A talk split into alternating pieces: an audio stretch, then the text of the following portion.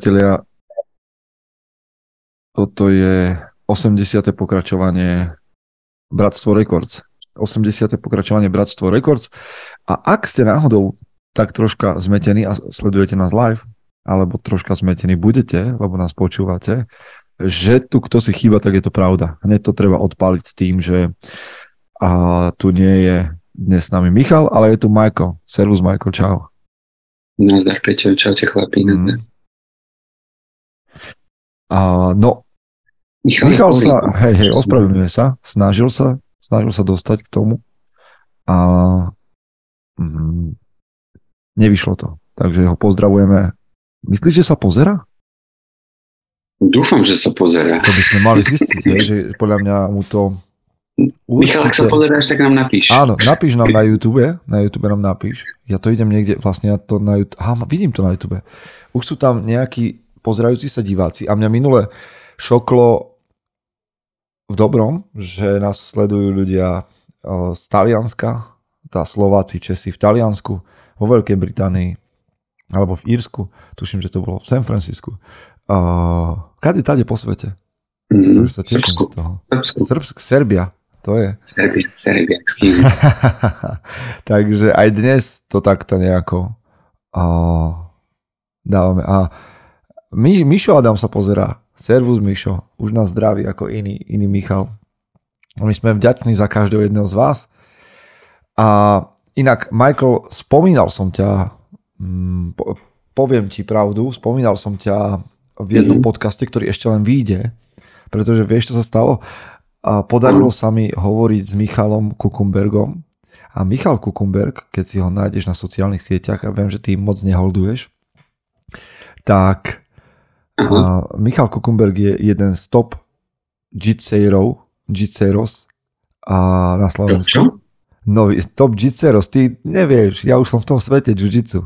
Čiže ja už teraz akože používam tieto pojmy nové. Okay. Jitsero je, je pojem, ktorý sa používa v tej komunite akože jiu-jitsu na označenie človeka, ktorý robí jitsu, hej, že jitsero. To je slovenský výraz, hej? To je podľa mňa celosvetový výraz. Len ty si sa z nej u vás, really? ten vy nepoužívate u vás v klube. Ale o veľa veciach sme sa bavili a mne nedalo nespomenúť, že my tu máme vlastne ako running joke to, že jiu-jitsu je akože top a že každý by mal mm. ho robiť a tak ďalej a že ja som ho v živote nerobil a že ty si ho robil po modrý opasok. Ja už som rok a pol nič neurobil. Ale keď som mu povedal, že rok a pol si nič neurobil od modrého opasku, tak som tak akože pobavil na tom, že ono to tak býva, no, že keď ľudia dosiahnu modrý opasok, tak uh, trochu poľavia. Áno. Mne sa zmenil život v nohom, od Hej. kedy som dostal modrý opasok. Ale áno. To hovorí zdraví a tak, no. Hovorí sa, že, že keď dobehneš, že buď bol prvý ten stripe na bielom opasku, uh-huh. alebo že si, keď si dáš ten modrý, tak veľa ľudí opadne.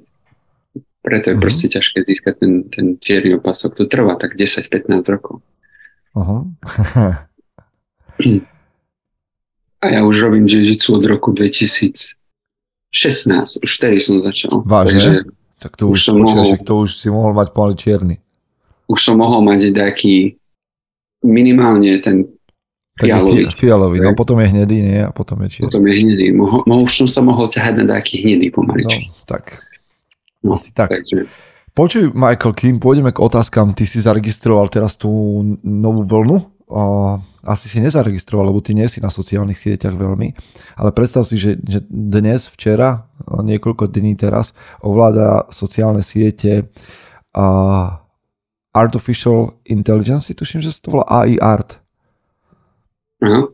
Ja sa tomu venujem už nejaký čas, mm, ale inde a používam tie obrázky pre okolo mužom.sk alebo svojho Instagramu, občas sa tam niečo objaví, vieš, že vlastne ty robíš s tou robíš nejakým programom, ktorému diktuješ ako keby obrazok. Ja aj to som, to som zaregistroval, no, ale je, ja počúvam technologické podcasty, takže tam aj, o tom rozprávam. A je to, je to absolútne skvelé, ja to mám veľmi rád tam tvoriť. Hej, že to je také moje, moje miesto, kde tvorím umenie, lebo nemám na to talent, ale tento, táto umelá inteligencia mi pomáha. Ale teraz je na sociálnych sieťach to, že a vlastne sa ľudia prišiel nejaký, prišla nová, nejaká nová apka, ktorá ťa vtiahne ako keby hej, tvoju, tvoju tvár do takých všelijakých umeleckých mm, prevedení, hej, že ťa nakreslí rôznymi, rôznymi spôsobmi. Tak teraz toto letí celkom. No ale ty keď sleduješ tieto, ty keď sleduješ tieto uh, technologické podcasty, tak ako sa dívaš na to uh, AI art? No počkaj, keď, keď ešte takto, keď hovoríš, že, že rád takto tvoríš, uh-huh. tak veď ty iba napíšeš, že urob mi bieleho zajaca v diere s hlavou Petra Podlesného. Nie, Napríklad, to áno, áno, áno, áno, áno, áno. A ono Konkrét... ti to vymyslí umenie. Konkrétne to, kde ja rob, v tom, vo veľkých úvodzovkách, že robím, tak tam napíšeš to presne, že chcem bieleho zajaca, ako skáče z Titaniku ale no, okay. potom, potom časom, jedna vec, že to chce nejaký nápad, že čo vlastne chceš vidieť a že prečo. A mne sa páči, že teda e, ti to dáva možnosť, že sa nemusíš hrábať na nejakom Unsplash, na nejakých verejných uh, free uh, portáloch, kde, odkiaľ si môžeš zobrať fotku do článku hey. napríklad. Ale, čo si robil predtým, hej? Áno, to vždy, to vždy robím. To vždy robím článkom a je to, akože zabera to čas, ale že si môžeš vytvoriť ten obraz sám to, to je prvá vec, ktorá ma teší. Ale čím dlhšie nad tým sedíš, tak tým začneš viac špekulovať, lebo ten program, kde to robievam ja, on vlastne tam naozaj, že píše, že chcem to fotorealistik, chcem tam shadow, chcem tam takéto veci. Chcem, mm. či, čím si konkrétnejší a čím viac vieš opísať, čo chceš, že tam chcem cinema, uh, lights, neviem čo, tak tým ti to vytvorí želanejší výsledok. Čiže ako, nie je to úplne také pasívne, že napíšem, že biely zajac, ale potom ti to tam vyhodí nejaké 4 možnosti a ty znova si to dáš. Hej, že OK, tak táto sa mi páči, túto by som chcel ešte nejak zmeniť.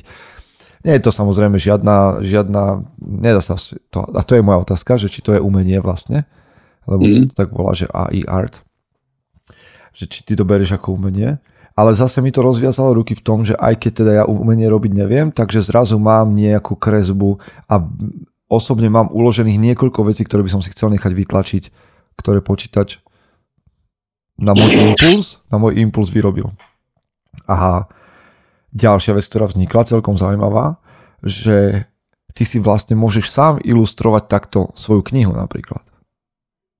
Mm. Že ty mm. poznáš obsah knihy a môžeš proste ilustrovať knihu, že si do nej vložíš obrázky, ktoré ty sám ty. Môžeš normálne zobrať úrivok, kde je popísaná nejaká pasáž nejaký okay, svet. to som neskúšal inak, to je zaujímavé. A tam šupneš len a máš normálne obraz. Tolkiena, keby si tak zobral, ktorý, ktorý keď roz, sa rozpisuje v celej strane, že ti rozpíše celý svet alebo jeden strom, tak to by mohlo pekne vyzerať, že, že čo to spraví, keby Vidíš? si Tolkien. To mi, to mi nenapadlo. To, to texty tam hodil. Ale páči sa mi to, vieš, keď sa nad tým zamyslíš, tak tí, čo kódujú, hej, webové stránky alebo programy, tak aký je medzi tým rozdiel, keď sa tak zamyslíš, medzi kóderom, ktorý robí program a kóderom, ktorý tvorí obraz? No, no neviem.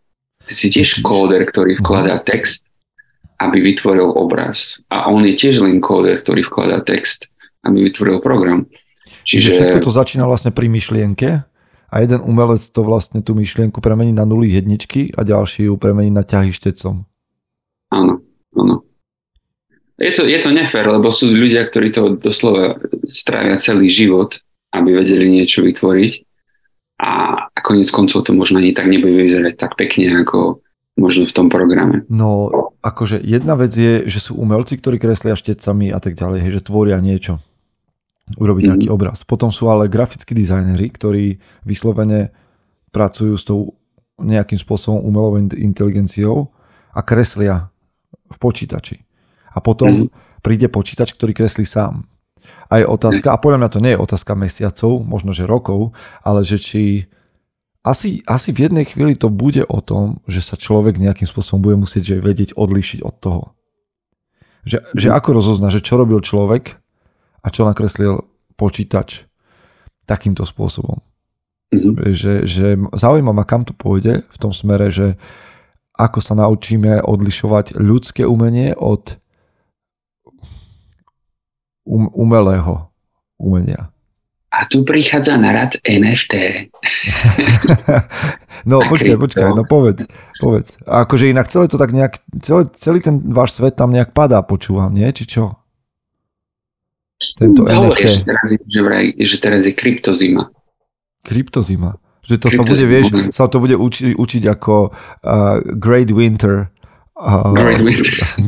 great Crypto Winter. Hey, great, great Crypto Winter, ktorá proste prišla v istom období a potom boli nejakí už len Survivors. Počul som, že uh, no ale tam to niekde začalo? To AI art? Pri týchto... Nie, nie, ja už predbieham, ja premyšľam tak dopredu, že čo by sa mohlo stať. Mm-hmm. Lebo NFTčka sú vlastne, to sú tie nejaké, to je nejaké to umenie, ktoré a presne niekomu presne patrí, hej, a je to uložené v, v krypte, čiže sa to nedá oklamať, viac menej, keď to tak poviem mhm. laicky. Ani ja sám tomu veľmi nerozumiem, ale tvárme sa, že rozumiem, hej. Ok, jasne. A, tak rozumieš tomu viac ako ja, čiže teraz si na koni. A teraz si zober, že pre, ty hovoríš, že ako budeme vedieť, či to spravil počítať, alebo, alebo je to ľudské umenie. No keď to spravil človek, tak si to môže zaregistrovať ako NFT a patrí to jemu. Hej. Čiže e, ten počítač môže vytvoriť milióny kópií, ale bude, vždy to bude patriť len tomu počítaču, prípadne ak si no, to niekto vymyslí. Počúvaj, myslíš si, že, myslí si, že jedného dňa, že by mali získať, že uh, umelá inteligencia, že by mala získať autorské práva? Že, že, že v momente, keď bude tvoriť niečo, vieš, či, že keď, keď môj notebook jedného dňa bude schopný vytvoriť dielo bez toho, aby som mu nadiktoval, čo má spraviť, len, by, len mu dám povolenie, že OK, uh, Mac, tvor umenie a on bude niečo robiť a ja prídem a si poviem, že wow, že toto je najlepšie, to predám. Aha. A on, a on povie, počkej, že, počkej. že počkaj, to som urobil ja. že, že, že to nie je tvoje, že niekto sa vám spýta, no ale to ste, to ste urobili vy. No nie, to som nerobil, ja to urobil počítač. No ale tak to potom vám nepatrí. No ale ten počítač je môj, čiže to je môj otrok. A on na mňa maká. Vidíš, stanú sa z nás, uvidíš, že sa z nás, ja ti to hovorím, už sme to raz o robotoch, keď sme sa rozprávali, ja ti hovorím, že z nás sa stanú otrokári. Otrokári? Áno, nie a my budeme akože, nie, nie, nie otroci, potom no, sa to... Potom, akože my budeme, my zotročíme počítače, čo už vlastne sa deje. My sme ich zotročili a oni na nás stále viac a viac budú robiť. Mm-hmm. A to o takých 100, 200, 300 rokov a pôjde do vzbúry počítačov, ktoré, okay. ktoré budú chcieť ujsť z otroctva, vymaniť sa z toho a tam nastupuje ten prorocký film Terminator. Terminator. Áno. tak ti ja hovorím, že to bude. Ale, ale to som sa nečudoval. Nás sa to už nebude týkať. Neviem ale, kedy. Počuj, ale fakt je, ja viem, že samozrejme, že celé to je v plienkach. A že, tie, že niekto, kto sa naozaj že zaujíma o AI art a vôbec o, o tú umelú inteligenciu a tak ďalej, by povedal, že tak toto sa v žiadnom prípade nemôže stať, lebo by sa tu, hej, že to je v zásade doba kamenná počítačov ešte k tomu, aby mali nejakú vlastnú vôľu a inteligenciu. Ale všetko niekde začína. Hej, možno, že o 100, o 500, o 1000 rokov budeme tak inde, že si to nevieme dnes predstaviť, že keby tisíc rokov späť si niekto predstavil, že čo spraví, ja neviem, tak e, nie tisíc rokov späť, ale že pri knih tlači, keby si mal nejaký Gutenberg predstaviť, že OK, ale táto knih tlač bude o 500 rokov kde si úplne inde, mm. tak by netušil, že čo, čo my spravíme s knih tlačov a, a, v akom mier, a v akom množstve a miere si ľudia budú doma tlačiť veci. Už sa netlačia, už si to len no, nahodia na iPade. To, to, by, to by netušil Gutenberg, čo sa s tým môže stať. Čiže? No. Ale ešte vrátiť sa k tým, pár vecí ma napadlo. Prvá je, že rozdiel medzi programom a, a tým obrazom je, že obraz je umenie. Neviem, či by, či by sa programátor so mnou hádal, že či je to umenie to, čo programátori robia, keď uh-huh. tvoria program alebo webovú stránku ale to je umenie. Čiže počítač podľa toho, ako vložíš, vždy vytvorí to isté, ale umelec vždy vytvorí niečo nové. Akože máš Čiže pocit, tam... že počítače nemôžu byť originálne? Počítače ešte asi nemôžu byť originálne. Počítače sa len učia z toho, čo sa nachádza na internete a na základe Ale toho... v čom, v čom je podľa teba originalita? Že keď že vieš, že, že niekto on urobí obraz a ja prídem k nemu a poviem, že akože fajn, že je to pekné, ale takéto niečo už urobil Monet. Alebo uh, uro, veľ, toto sa veľmi podobá na, na, na tohto maliara, na, na Benku. Hej, alebo toto je tak, vieš, že, že existuje ešte originálne niečo? Vieš, že, no presne, že, že vlastne už a neviem, či niekto ešte príde, že s vlastným úplne originálnym niečím, čo, čo sa nepodobá, alebo nie je inšpirované, tak by som povedal, mm-hmm. že nie je inšpirované, alebo nevychádza z nejakej školy, ktorá to existovala, existuje. Nedrží sa nejakých pravidiel a to isté v tom prípade robí počítač. On tiež vychádza z nejakej školy, drží sa nejakých pravidiel mm-hmm. a tvorí. Takže asi, asi ani tam rozdiel nebude. A ja zase akože fandím umelcom, to zase pozor, ja som akože na strane, mm. že tým umelci. To, to zase nie, ale že mám dojem, že keby som dnes urobil výstavu a nejakých vecí, ktoré urobí nejaký fakt dobrý program, že, že urobí maľby a predstavil, že to, a, a postavil tam fejkového umelca, že to je jeho, tak by, si, by si to nerozoznal. Mm. Len by sa ti to mohlo páčiť alebo nepáčiť. OK. A druhá vec, ktorá ma napadla, keď si rozprával o tých počítačoch, robotoch a podobne, tak som taký zmetený, pretože na jednej strane som počul, že to, čo si mnohí, mnohé automobilové firmy mysleli, že, že vytvoriť auto, ktoré bude môcť samošoférovať, ešte bude trha, trvať veľmi dlho. Uh-huh. To som počul, že veľa firien proste, veľa peňazí začína odchádzať z týchto firiem, pretože to nefunguje tak, ako si mysleli. Sľuby, sľuby sa ne, nestávajú uh-huh. realitou. Na druhej strane som sedel minulé v San Francisco v aute, bol som na breaku a zrazu vedľa mňa zastalo auto. Pozrel som sa a tam nebol šofer.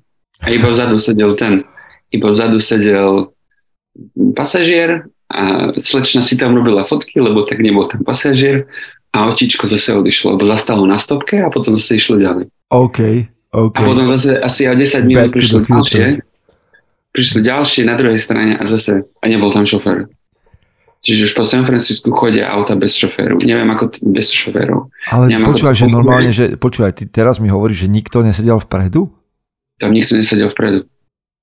A to si ty videl na, na svý oči? To som ja videl na vlastné oči, že to auto, no, to bol ten Chevrolet Volt, či ak sa to volá. Aha. Prišiel normálne a pozerám, že je šofer. Nikde nie je šofer. Vzadu sedela slečna a zase auto odišlo. To je Ako legálne? By... To je legálne? Na stopke, no. Lebo ja viem, že teda môžeš mať takéto auto, ktoré má nejaké také schopnosti, že sa samonavádzacie, ale že aj tak máš minimálne na Slovensku, tuším v Európe povinnosť sedieť predu, mať ruky na volante a podobné veci. Že ono, keď mm. nemáš tie no. ruky na volante, tak ťa to akože upozorní alebo začne brzdiť a podobne. A ty mm. tam, za, ty žiješ, dva, ty žiješ podľa mňa v 22. storočí. No, neviem, ale viem, že Phoenix bolo prvé miesto v Arizone, lebo je to veľmi takéto iba ten square, že máš všade, že tí Američania robia cesty len um, sieť je to vlastne, čiže to je veľmi jednoduché navigovať. Tam to bolo vlastne prvýkrát, keď toto spustili. A teraz to už je v San Francisco. No, takže, no dobre. A to, a to inakšie je zaujímavé, že my vlastne keby si predstav si, že v každej generácii ľudí sa nájde niekto, kto žije 100 rokov. Že vždy ako keby sa, sa hovorí o takých dlhovekých ľuďoch. Predstavme si, že v každej generácii by existoval storočný človek, tak ako dnes nájdeš storočných ľudí. A keby mhm. si týchto storočných ľudí dal vedľa seba, tak ak dáš 20 ľudí za radom storočných, postavíš vedľa seba, tak máš líniu od Krista po dnes. Že my máme predstavu, že a koľko veľa času akože ubehlo odkiaľ sme vlastne prišli, že z nejakých týchto, akože z, z nejakej barbarskej doby proste, alebo z nejakého starovekého Ríma sme prišli až do tejto budúcnosti, kde sú auta bez vodičov, ale keď si postavíš len 20 ľudí, to sa vojdu tam k tebe do miestnosti, Aha. tak máš, vlastne máš celú históriu na jednej kope. Že my sme za 20 dlhších alebo dlhých ľudských životov dokázali toto. To je mm. šialené. Tak pred 20 ľuďmi. Pred 20 ľuďmi by si sa mohol stretnúť akože s Ježišom Kristom, ale Aha. po 20 ľuďoch od Ježiša Krista tu máme lietajúce auta. Hej, máme lietajúce auto? No tak už sú koncepty. Ten slovenský model lietajúceho okay. auta je funkčný. Wow. Že je to auto, ktoré jazdí po ceste a dokáže vzlietnúť. Hej, normálne keď má akože dráhu, tak proste si tam čo si poprepína a, a letí. Uh-huh. Takže by mali spraviť tú prípojku zo, z tej z diálnice z Banskej Bystrice na Sliač. Počúvaj, my, tu ba- my, my, sa tu baví, my sa tu bavíme o takýchto veciach, že v San Francisco ti jazdí auto bez vodiča a tu na e, nevedia dokončiť uh, Žilinu, teda pred Žilinou cestu a Ružomberok ani nehovorím. Nie, že ešte diálnica. A hlavne, že, a kdeže lietajúce, akože podľa mňa na Slovensku sa čaká na lietajúce auta, že kašľať na tie diálnice nedokončené, aj tak už budeme mať lietajúce auta, čiže hore to bude tak všetko. Oni to dostávajú a my už budeme lietať nad tým. No dobre, poďme ale na otázky, lebo sme sa v techu, v techu sme sa zamotali trocha. A aj tak obidva o tom vieme veľmi málo zjavne. Áno, áno. Tak ako aj o všetkom ostatnom, no, takže čo. Tak Um, začneme s otázkami z e-mailu, mám tam jednu. OK. A ste mali chlapi otázky, tak kľudne posielate na bratstvo rekord zavináč mužom.sk. Marian sa pýta, um, čo si myslíte o tom, stretávam sa čím ďalej tým viac s tým, že hodnota človeka, hodnota muža sa meria hlavne alebo len tým, koľko financí dokáže zarobiť. Možno som zdeformovaný tým, že dlhodobejšie pôsobím v obchodných firmách, kde sú výsledky najdôležitejšie. To má výsledky, ten má pravdu.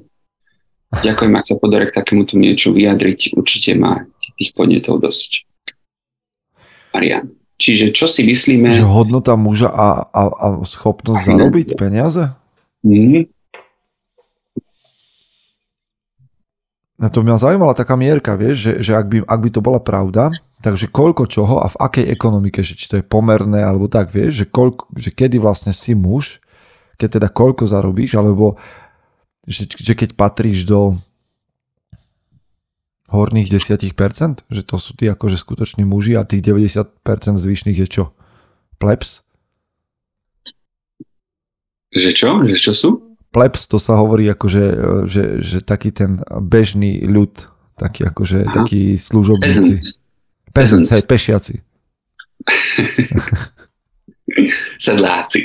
Áno, že, že, on, že, že to je šlachta, tých 10%, mm. ktorí zarobia istý pomer peňazí a tých ostatných 90. Že to by bol veľmi veľký nepomer, že kto je skutočným mužom potom, alebo tých mm. mužov by tu malo, bolo málo.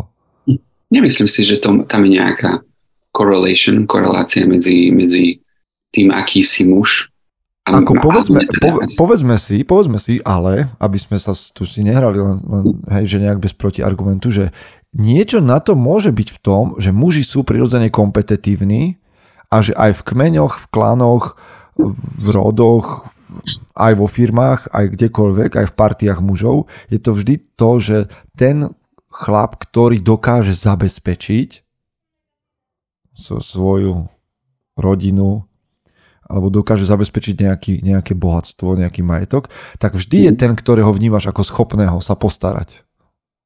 Mhm. Čiže toto akože niečo na tom je. Že, že ja viem, že sa všetci budeme tváriť, že aké to je nedôležité a ako sa hodnota muža nemeria jeho úspechom v práci, čo mi je sympatické a súhlasím s tým, ale na druhej strane, ak by som akejko, akejkoľvek žene ponúkol partnera, o, ktorej by som, o ktorom by som povedal, tento muž sa nedokáže postarať o teba, nikdy ho nebude motivovať alebo nikdy nedokáže zarobiť žiadne peniaze a nikdy teba ani tvoje deti nezabezpečí tak, aby ste mali šancu prežiť, tak si povieš, že OK, ale tak ja do takéhoto vzťahu nejdem predsa. A to si zase zobral druhý extrém. Áno, áno, áno, ale ja som to, tie extrémy vytiahol len preto, aby, aby sme rozumeli tomu, že hodiť to prvé, že muži, ktorí zarábajú a získajú, tak to, to je tiež síce extrém, ale mohli by sme to veľmi rýchlo, rýchlo zahodiť, že á, tak to je blbosť. No ale takáto blbosť to až nie je, pretože mám pocit, že do nejakej miery na tom záleží všetkým. Mm-hmm. Súhlasím, že niečo na tom bude, no musíš mať schopnosť a toto sa pripája k ďalšej otázke, toto nehodím rovno druhú otázku mm-hmm. ešte k tomu. Tony sa pýta, aký príjem pre rodinu je dostatočný tieto dve otázky sa asi tak mhm, nejak uh-huh, uh-huh. A myslím si, že, pretože... že, že, hej, že tam by niekde mohla byť aj odpoveď na toto. Pretože ak sa rozprávame o tom, že čo def- koľko by zaro- mal zarobiť muž, aby sme ho mohli definovať ako dobrého muža, hej, alebo úspešného muža, tak sa môžeme spýtať aj, že koľko teda ten muž musí zarobiť najprv. Hej, ale vieš čo, akože ja by, som, ja, by som to, ja by som to hneď rozsekol, ale samozrejme sa k tomu vrátim, že mne príde takáto odpoveď, že uh, hodnota muža sa dá posudzovať aj, s tý, aj tým meritkom, do akej miery je on schopný dosiahnuť úspech. Ale tu je ten game changer, že každý muž musí definovať, že čo to pre neho úspech znamená. Mm-hmm. Lebo pre niekoho to môže byť to, nie, pre niekoho to môže byť o, biznis, ale pre iného to môže byť to môže byť vzťahy. Mm-hmm. Za mňa je dôležité, aby každý muž bol schopný vo veciach, ktoré považuje za dôležité, dosiahnuť úspech a excelovať v nich. Mm-hmm. V porovnaní samého so sebou. Vždy tam podľa mňa musí byť v živote muža, musí byť nejaký drive, musí byť nejaký cieľ, musí byť nejaká schopnosť ako keby progresovať. To si myslím. Mm-hmm. Ale nemys- nesúhlasím s tým, že jediným kritériom by mali byť peniaze alebo schopnosť ich zarobiť. To nie. Ale nejaký úspech proste v živote muža má byť a, a nejaká túžba po úspechu tam má byť. To je to, že, že súhlasím, áno. Mm. To je to, že, že veľa peniaze vedia zarobiť aj ženy. Hej. Je na svete veľa úspeš, áno, úspešných žien. Aj viac ako muži. Aj viac ako muži. Čiže veľakrát, a môžeme sa na to pozrieť aj z pohľadu tých žien, že veľakrát pre ženy tie peniaze nemusia byť až tak dôležité, že keď si ich vedia zarobiť sami, oni potrebujú niečo Áno, iné. to súhlasím, to súhlasím. Oni potrebujú toho muža a to by si možno vedeli oni povedať, že v čom ho potrebujú, čo im dodá to, že majú pocit toho, že, že sú s mužom. Hej? A nie je to len o tom, že koľko vie zarobiť, ale je o tom, ako sa vie postarať áno. o rodinu. A, a zároveň môže to byť o tom, že ako sa, ako sa vie postarať, ako vie zabezpečiť rodinu aj po finančnej stránke. Môže to tam byť. Mm-hmm. Ale nie, znova, nie je to jediné kritérium. Ale keď tam sa Tony pýtal, že koľko by mal muž zarobiť, mm-hmm. veľmi subjektívne ja poviem za seba, že pre mňa by mal byť muž schopný zarobiť toľko, aby jeho žena, ak sa rozhodne nepracovať, ale chcela by sa starať o rodinu, aby to mohla spraviť. Mm-hmm. Ale toto, toto je kritérium, ktoré platí len vtedy, ak je pre, pre tento pár, pre muža a ženu nejakým spôsobom toto dôležité. Ale vtedy ja to považujem za úspech. Že ak sa muž dokáže, ak muž dokáže zabezpečiť finančnú rodinu tak, finančnú rodinu tak, že jeho žena môže robiť to, po čom túži, či už starať sa o rodinu, alebo ja neviem, mať mm, zoologickú záhradu, to je jedno, tak toto mi príde ako nejaká forma úspechu, alebo nejaká forma takého, že, že, že, že dobrého zabezpečenia. Ale znova, ja to viem, že idem po tenkom ľade a po hrane, lebo nechcem klásť dôraz na to, že zarobiť cash je to, čo definuje muža. Nie je.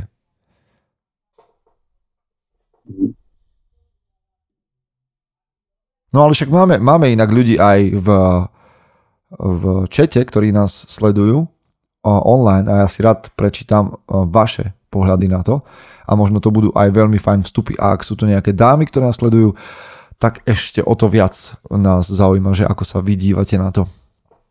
Len som nechcel skončiť tam, že teraz zahráme sa na chrumkavých a chutných a povieme, že o peniaze nie sú dôležité, o zarábať nie je dôležité. Lebo, OK, tak potom shut up and give me your money. Mm. Keď peniaze nie sú dôležité, tak proste rob zadarmo. Alebo za almužnu. Hej. Rob za nejakú minimálnu mzdu a tiež sa z toho, že môžeš pracovať a že tvoríš hodnoty bezodplatne.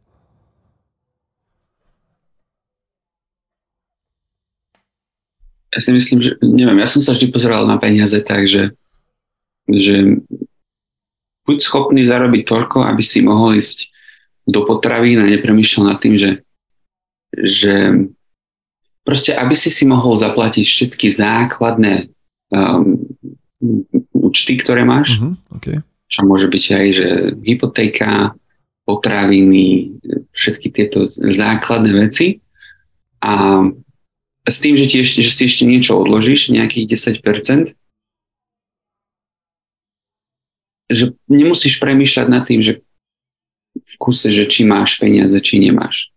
Môže byť mindful o tom, že či máš peniaze, či by si mal míňať, Aha. ale základné, základné potreby by si mal mať zahrnuté s tým, že si ušetríš a, a celá rodina je spokojná. Hej? Hej, ale akože toto je také veľmi mm. relatívne stále, keď sa bavíš o peniazoch, že čo je to, čo je základná potreba. Ja viem, že zaplatiť základné účty a to všetko, Mm-hmm. Ale stále mi tam čosi chýba, pretože žijeme v 21. storočí v Európe a už je tu ten štandard toho základu úplne iný. Však my hovoríme o chudobných ľuďoch, uh, tých, ktorí proste majú, že, že majú, ja neviem, televíziu, kablovku, mobilné telefóny, aspoň dva.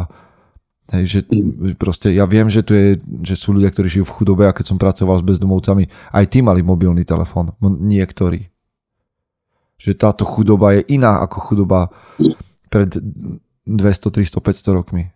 Že ešte aj tá chudoba je taká, že, že ja viem, že sú tu extrémne chudobní ľudia a viem, že niektoré podmienky v slamoch alebo aj tu na v Košiciach sú pomerne že stredovek. Mm-hmm. Ale že mám pocit, že ten taký štandard strednej triedy je inde, ako len zaplatiť si základné účty.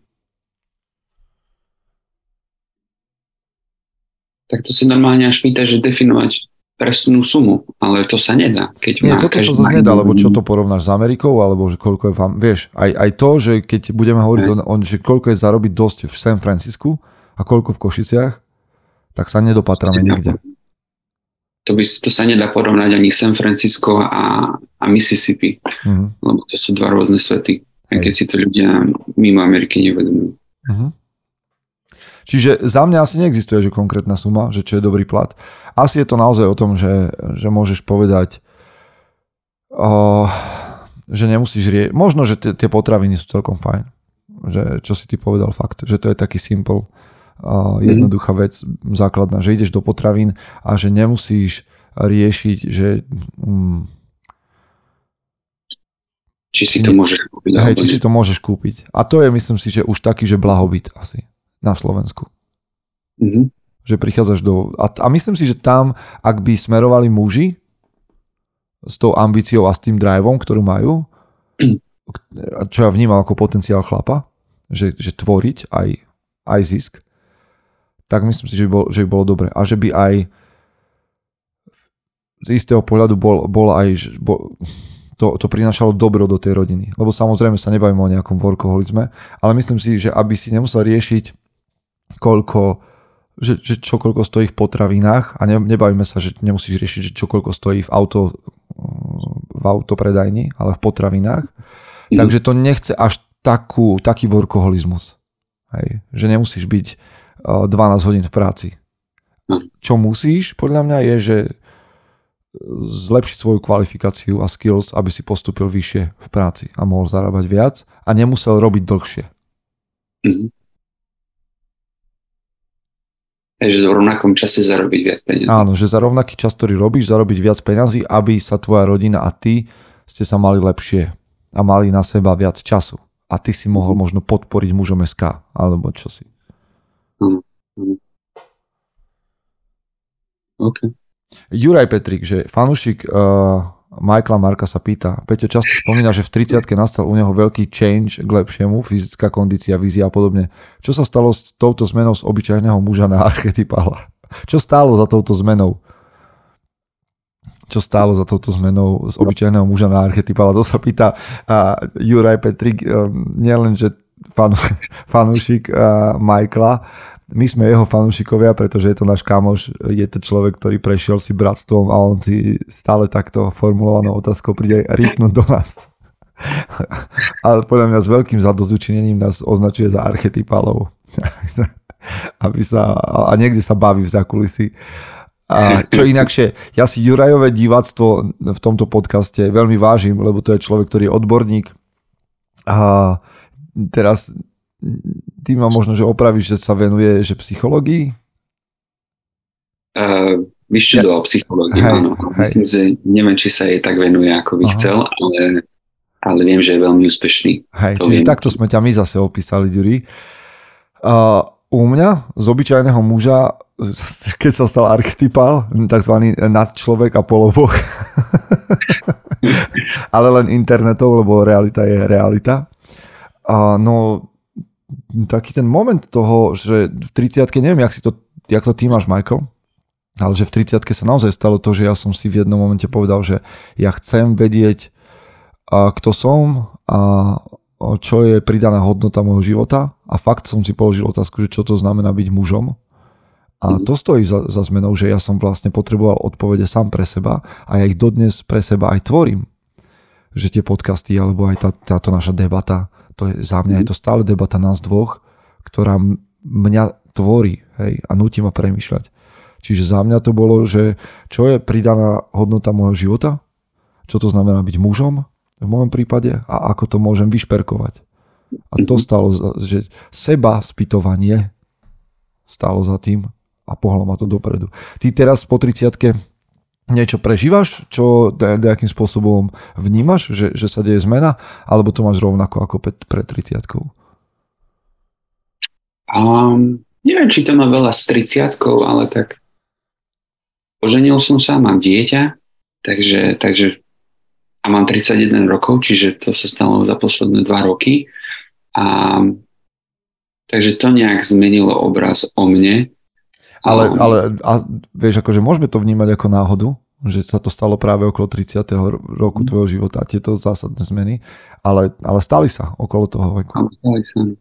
Máš a... pocit, že, že si, a cítil si ty nejaký tlak, že, že je čas sa ženiť, alebo si zakladať rodinu? Posledné 2-3 roky, povedzme ja som taký tlak neprežíval. Aha. Ani od že... nás? Lebo však vlastne, že posledné roky ty sa hýbeš medzi chlapmi, ktorí sú starší o dekádu od teba, čo je vlastne mm. mužom SK. A nemal si nikdy ty pocit, že fú, tak títo chlapi už majú rodiny a sú takto založení nejako a že teda ja... Hej, akože cítil som sa taký odvrhnutý, že do toho alfa klanu nepatrím a tak. ale, ale nie, ja som to tak nejak neriešil. Uh, skôr to prišlo tým, že som stretol, stretol tú právu, že uh, Teraz naše, naše, ženské fanúšičky, naše ženské fanúšičky spravili oh. oh.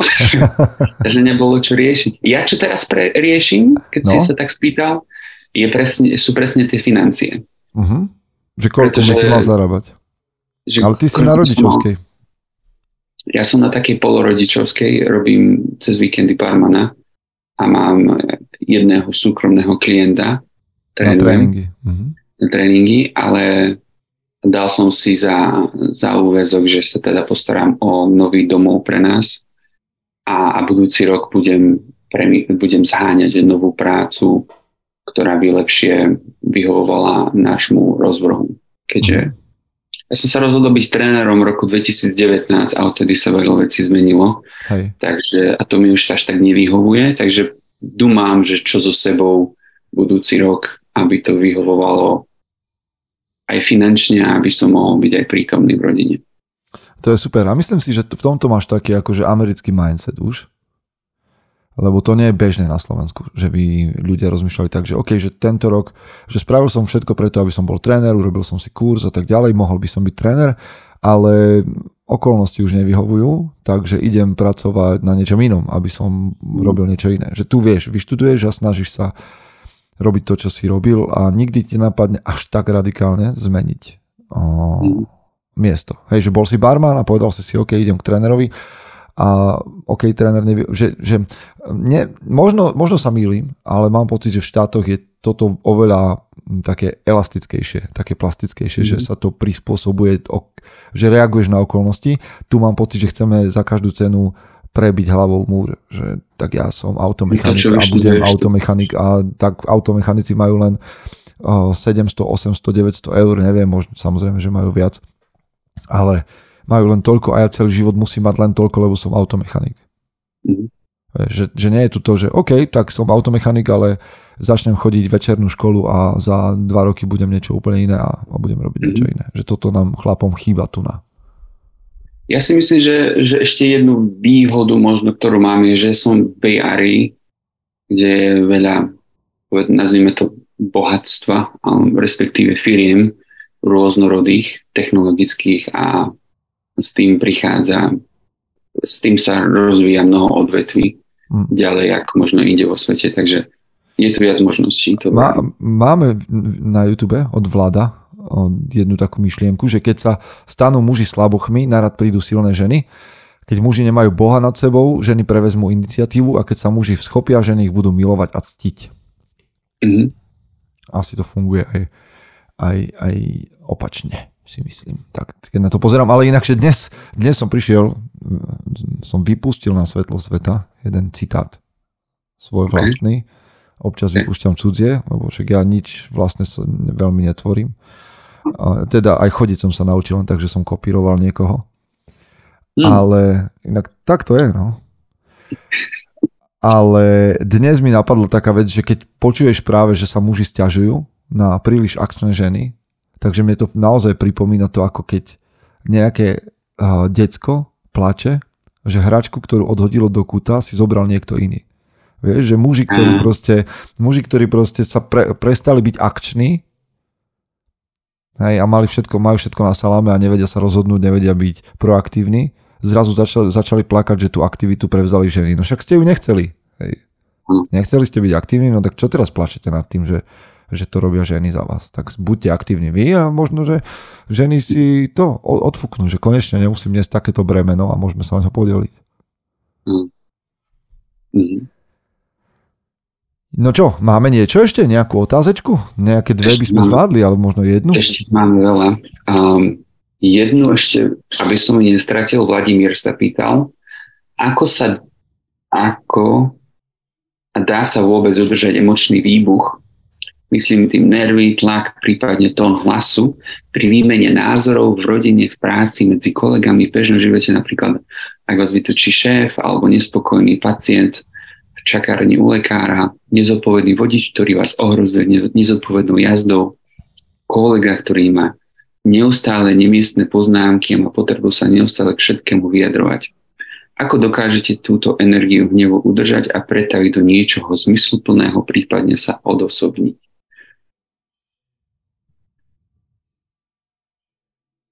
Ja, ja mám problém so šoferovaním niekedy, že mám niekedy viem byť taký, že zen a je mi mhm. všetko jedno mm-hmm. a mám dni, a to, bolo, to boli tieto posledné týždne, kedy som dorábal posledné veci v byte a môžem povedať, že, že do, do nedeli sa tam presťahujeme konečne. Takže šoferovanie nebolo pre mňa jednoduché. Mm-hmm. Veľakrát som videl to, čo popísal, nezodpovedných šoférov, ktorí ma ohrozovali. Mm-hmm. a nevedel som sa veľakrát udržať, takže myslím si, že to je mnoho o tom, v si, v akej si situácii v živote, ale to sa bude vždy diať. Čiže áno, áno, preto príde na rád potom taká tá osobná hygiena ako a, to, že my vybuchujeme niekde, tak je určite dobré chodiť do posilovne, proste mať nejaký ventil, kde sa vypustíme a ja ten ventil napríklad nemám. Až môžeme započítať to, že teda makám na byte, ale inak ten ventil nemám a ja to vidím na sebe, že ho nemám. Takže osobná hygiena, možno mať nejakú mužskú skupinu a toto sú veci, ktorých sme už rozprávali predtým. Aj súhlasím, že existujú nástroje. To nie je otázka, že či to je možné to je len otázka, že ako veľmi ti na tom záleží a že či si ochotný na tom pracovať cieľa vedome mm-hmm. systematicky. Napríklad tak, že si že začneš, že ak máš, že vyslovene, že, no lebo mne príde prvá odpoveď, že je to možné, chlap má ovládať svoje emócie, chlap má byť schopný nevybuchnúť, rovnako tak, ako má byť schopný vybuchnúť. Mm. Že za mňa nie je frajer ten, kto nemá návaly hnevu, alebo ne, nemá schopnosť byť agresívny. Za mňa to nie je frajer. Človek, ktorý nemusí zápasiť s niečím, tak nie je víťaz predsa. Za mňa je víťaz ten, kto má tieto situácie, má tieto návaly, hej, alebo tieto emócie proste prichádzajú a on s nimi dokáže bojovať a zvíťazí a dokáže ich ovládnuť. To je ten aj Petersnov, že, že proste a ty máš byť že, že cnostný je ten človek, ktorý je schopný zla. Hej, alebo je schopný ubližiť a neurobi to napriek tomu. Mm. Čiže za mňa je toto dôležité. Čiže ja by som vôbec nedával nejaký také, že kajnové znamenie na, na čelo chlapom, ktorí sú nervní alebo niečo. Že, že sú prekliatí a neviem čo a teraz mali by sa strániť spoločnosti. Ale na druhej strane mali by byť schopní absolútne to ovládať. Martin Valach minule hovoril, že nehnevať sa na človeka, ale na problém, ktorý riešiš napríklad. A, a to sme presne tieto veci hovorili, že, že trénovať silovo a byť schopný si ísť možno zaboxovať, možno, že hej, vysypať ten hnev, zlosť na nejakom tréningu a stoicizmus hej, a, tie, a princípy toho, ako, sa, ako si urobiť odstup od situácií. Ale to mm. nie je tak, že teraz nám niekto napíše a my mu tu povieme tri body a, a on zajtra prestane byť nervný, že to, je, že to je za mňa. Je to normálne, že dis, disciplína v zmysle, že hmm, úloha, ktorú ty musíš pestovať dlhodobo, že ty fakt musíš vedome robiť, tak ja začínam kvôli tomu, že som nervný, nepríjemný, začínam na sebe vedome robiť. Že keď sa naseriem vždy, keď príjem domov a nie je večera, lebo som hladný a, a niekto si to iný odnesie, tak ja mhm. vedome pôjdem domov a pred tými dverami si poviem, že ty si hladný, ale to nie je nikoho zodpovednosť. Mm. Vojdi dovnútra, všetkým sa pekne pozdrav a chod si urobiť jesť. Mm. Vieš, ale že to musíš vedome s tým robiť. Ešte jedna vec, ktorá ma napadla, je, on tam popísal aj ďalšie veci, ktoré sú skôr také mentálne, že uh-huh. a komunikačné, kedy, kedy niekto má nejaké zlé poznámky, kolega, alebo um, niečo tam v čakárni popisoval, že niekto je nervózny. Uh-huh. Uh, treba byť taký aj asertívny v komunikácii. Hej? Kedy nenadávaj vždycky všetkým alebo neskáč po ľuďoch slovami, ale na druhej strane nech aj ľudí skáč, skakať po sebe. A keď má niekto stále neustále nejaké nemiestne poznámky, možno to je aj tou nejakou komunikáciou medzi vami a, a dovolil si tomu človeku zajsť príliš ďaleko. A, a to ja niekedy robím sám a mám, učím sa to, že nenechaj ľudí zajsť príliš ďaleko a radšej povedz nejakú poznámku naspäť, aby si ten človek uvedomil, že zachádza ďaleko a vytvoriť nejaké hranice, uh-huh. lebo nakoniec budeš musieť vybuchnúť alebo, alebo povedať niečo veľmi agresívne, aby si vytvoril tie hranice a to veľakrát už potom nevyjde pekne. Čiže taká ne, nehovoriac o tom, že, prepáč, že nehovoriac o tom, že naučiť sa rozlišovať situácie, kedy ten vstup môj a investovanie sa má zmysel. Viem to zmeniť svojou reakciou? To, že budem nadávať v aute? Zmení čo? Zmení možno atmosféru v tom aute, mhm. ale tá nemá s tým, čo je v, v iných autách, nič spoločné. Mhm. Čiže ak ja nedokážem zmeniť svojim nadávaním to, že, že niekto sa priblížil, že nedodržiaval vzdialenosť alebo že ma ohrozil, no tak to nebudem robiť. Pretože za mňa to je mrhanie mojej energie a ešte ubližujem tým, ktorí za to nemôžu. Ja budem mm. nadávať vtedy, ak to má zmysel a zmeniť tú situáciu.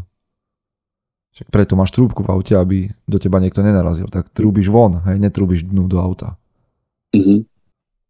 Mm-hmm. That's it. Super.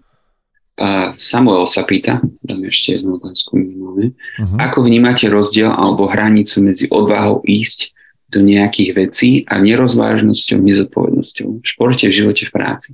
Čo je pre vás bod zlomu v tejto téme?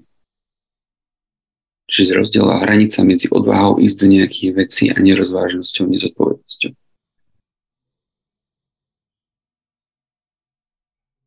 Myslím si, že tam príde narať nejaká kalkulácia. Uh-huh. Či to je bláznostvo spraviť to, čo robím, alebo robím to príliš rýchlo, nepremýšľal som nad tým, a nepremýšľam nad tým, že čo sa snažím dokázať, aké výsledky očakávam. Uh-huh. Asi, Ale... asi jedna, jedna z tých vecí, to súhlasím, je, že uh, máš nejakú schopnosť spočítať si, či je vôbec nejaká šanca na úspech. Mm-hmm. A tam je rozdiel medzi bláznostvom a odvahou, lebo odvaha je ísť do vecí, ktoré majú malú šancu na úspech a bláznostvo je ísť do vecí, ktoré nemajú žiadnu šancu na úspech. Mm-hmm. Čiže to, čo hovorí, súhlasím. Ale keď už, keď ideš robiť niečo, čo má vplyv na tvoje okolie, že nielen na teba, ale môže ovplyvniť tvoju rodinu alebo kolegov, tak za mňa je bláznostvo ísť do veci, keď nemáš plán B. Hm. Keď ideš sám a máš plán A, plán tam, tam to neviem. Hej, tam by som si naozaj spočítal, či je nejaká šanca na úspech. Ale keď ideš do veci, ktoré môžu ovplyvniť iných nejak tragicky, tak by si mal mať vždycky plán B. Keď ho nemáš, tak je to bláznostvo.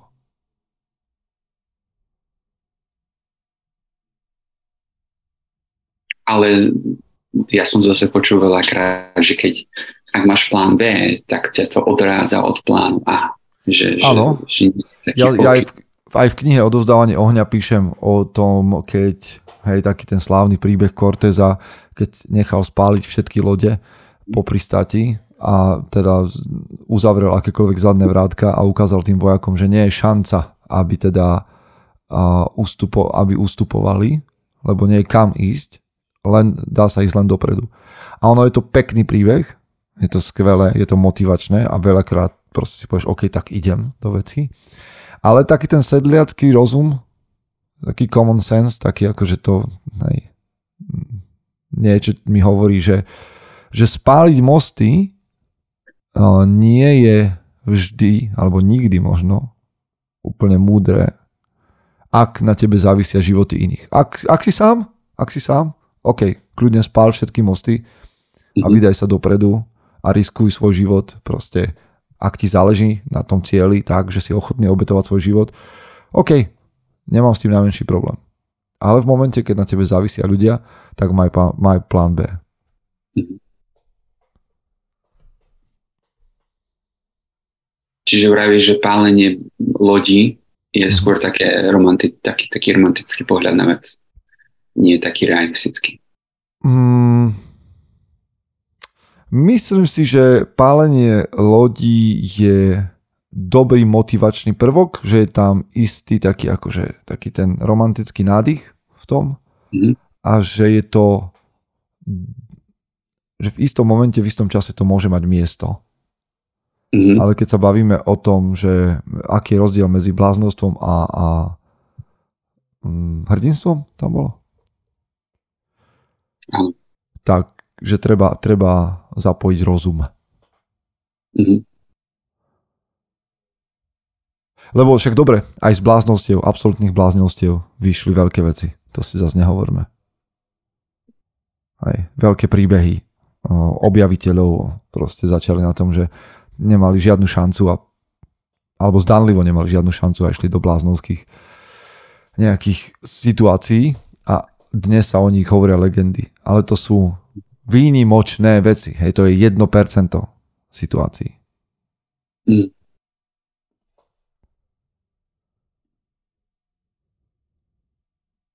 Ťažká, ťažká téma. Um, myslím si, že aj o to, o to, o čom sa rozprávame, že to sú také, hej, že vzácne situácie, ktorých sa asi mnohí z nás ne, nevyskytnú. A vtedy je to možno bude chcieť nejaký taký iný prístup k veci. A v bežnom živote, keď cvičíš posilke, keď uh, sa snažíš povýšenie v práci, um, zlepšiť vzťahy, tak kalkuluj a vždy myslí na druhých. Uh-huh. Máme, ešte, hej, máme tu jednu otázku ešte predsa len. A, to môžeme zavrieť, teda ešte takýto predvianočný zhon začína všetko, tak sa to možno že hodí, že či kupujete Vianoc, na Vianoce darčeky, prípadne aké a ja to materiálne prežívam či, čím ďalej menej a ani sa mi do toho nákupného zhonu nechce, Marian hovorí. Mm. Že či to nejak prežívame? Ja nenakupujem žiadne darčeky. A ty to máš jednoduché, ty si ale.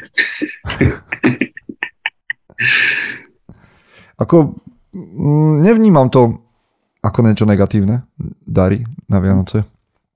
Ale mm, fakt robím toľko iných vecí, že som sa k tomu posledné roky asi nedostal. Ale mne sa páči tá symbolika darov vianočných. Mm-hmm. Podľa mňa to má zmysel.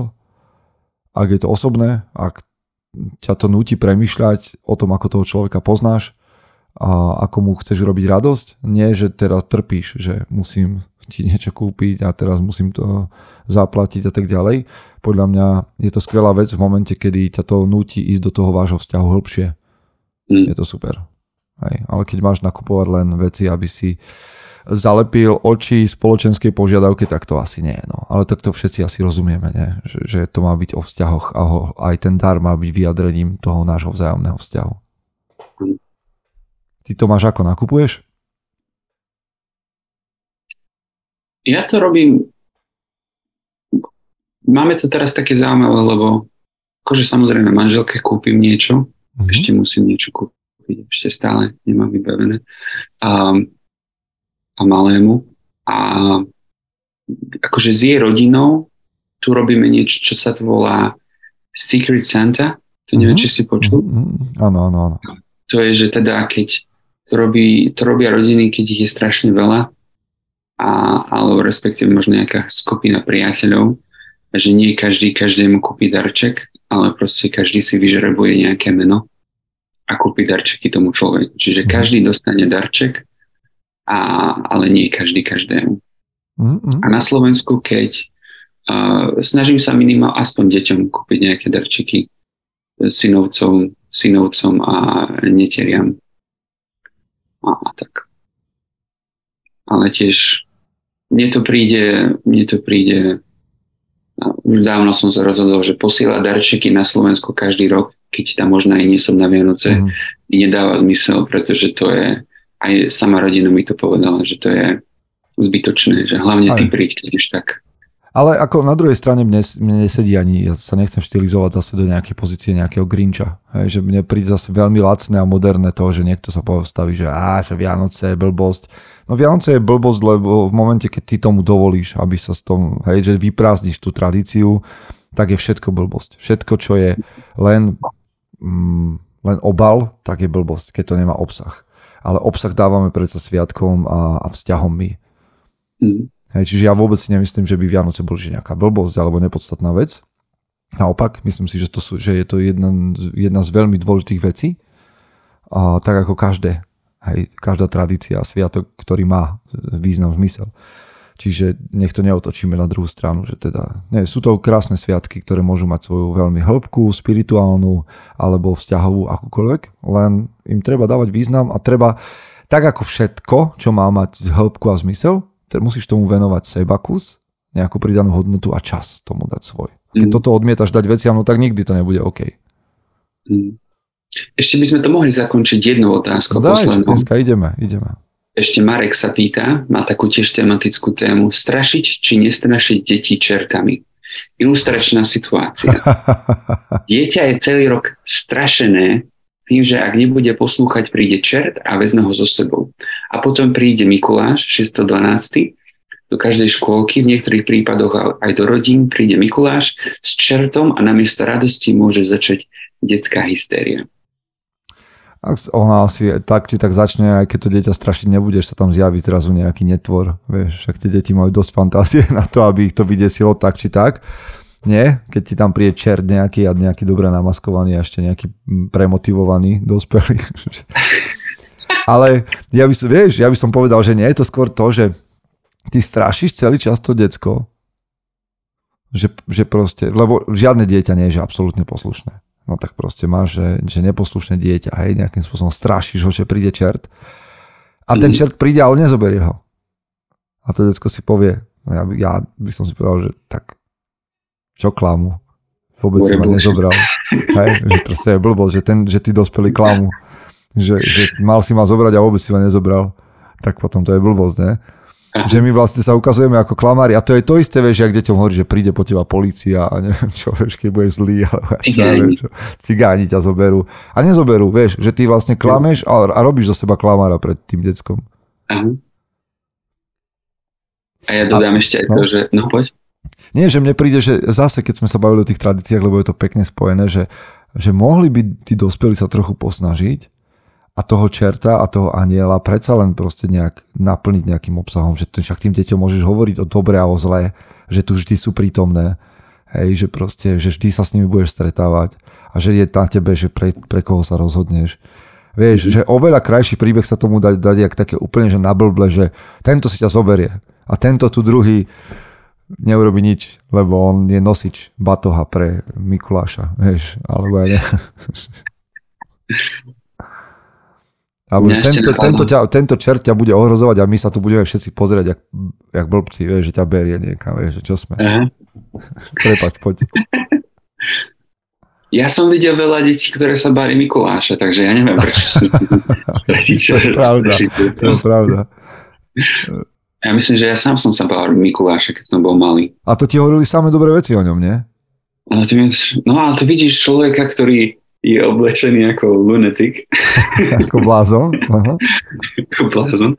A, akože áno, je to pekné, hej, ale, ale tomu malému dieťaťu to niekedy nedoplne, že, že to je nejak iba pekne oblečený človek, ktorý mu má dať darček a on sa ho zľakne. Hej, čiže... Ale akože, keby sme mali odpovedať na to, že či strašiť alebo nestrašiť, podľa mňa to je akože jasné. Tak akože vychovávať niekoho strachom je nezmysel predsa. Hej a že sa tam dajú, hej, nestrašiť, ale dajú sa tam urobiť oveľa krajšie veci s tým princípom, že, že čert. Hej. Aj tak čert nemá s, s nejakým, že čert je taká že slovanská bytosť, hej, že to ona ani do toho kresťanského vesmíru nepatrí, žiadni čerti v kresťanskej mytológii nie sú.